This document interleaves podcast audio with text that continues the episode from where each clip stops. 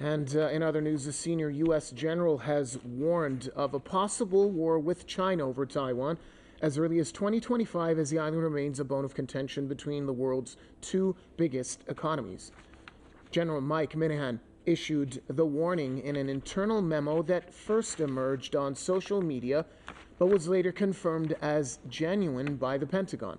Minihan called for the maximum battle readiness. He said the main goal should be, quote, to deter and, if required, defeat China. He reasoned out that Taiwan's presidential elections next year would offer China an excuse for aggression at the time when the U.S. would be busy with its own race for the White House. Beijing considers Taiwan as an inseparable part of its territory. It has repeatedly warned against the uh, island's growing diplomatic and military nexus with the U.S.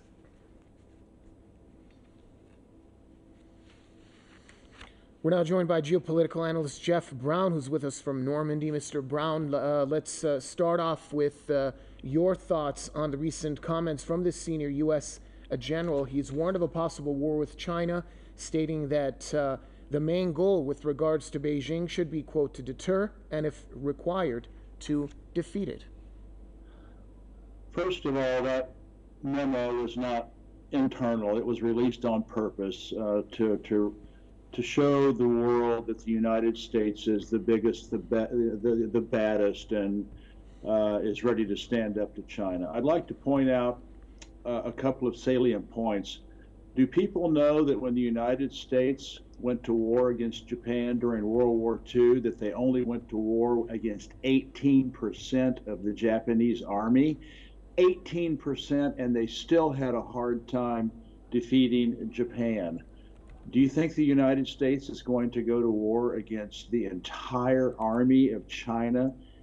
It's it is this is just optics to show, to tr- to try to show Africans and Asians and uh, Iranians, I think, know better. Uh, Europeans and Americans, just how powerful and invincible the United States is.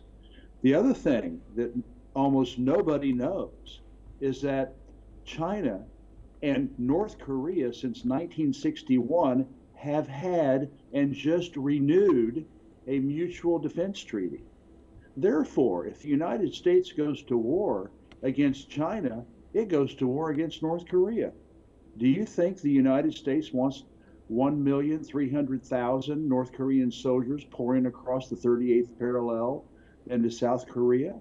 I mean, this is just, it's a joke. I mean, I'm just not, it's a joke to, you know, but they just want to show the, how powerful the U.S. is. Can't even keep an aircraft in the Persian Gulf.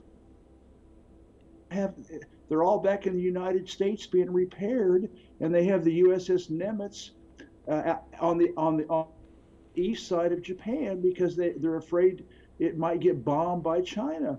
It, this is just I'm shocked that you know that they that, that they do this, but it's simply for propaganda purposes to show that the U.S. is still you know the King Kong on, on the global on, on, the global scene. But it's it, it's a, it's a dream. It's it's it's lunacy.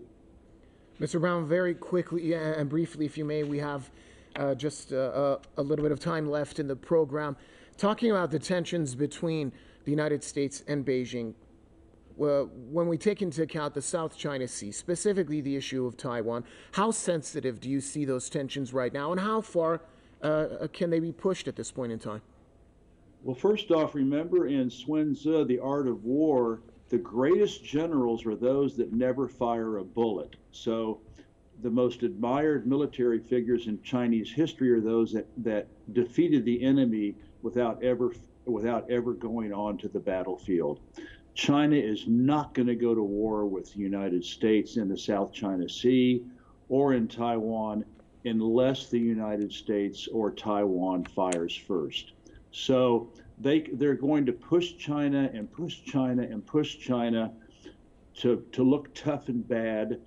China is going to protest and protest and encroach on you know Taiwan territory with airplanes and ships and do their harassment uh, to, to for, basically for domestic for domestic consumption to show their people that they're defending their legitimate uh, territorial rights. But the Chinese are not going to go to war unless unless the Americans or the Taiwanese fire first. I can promise you that. All right, thanks a lot, geopolitical analyst Jeff Brown, joining us from Normandy.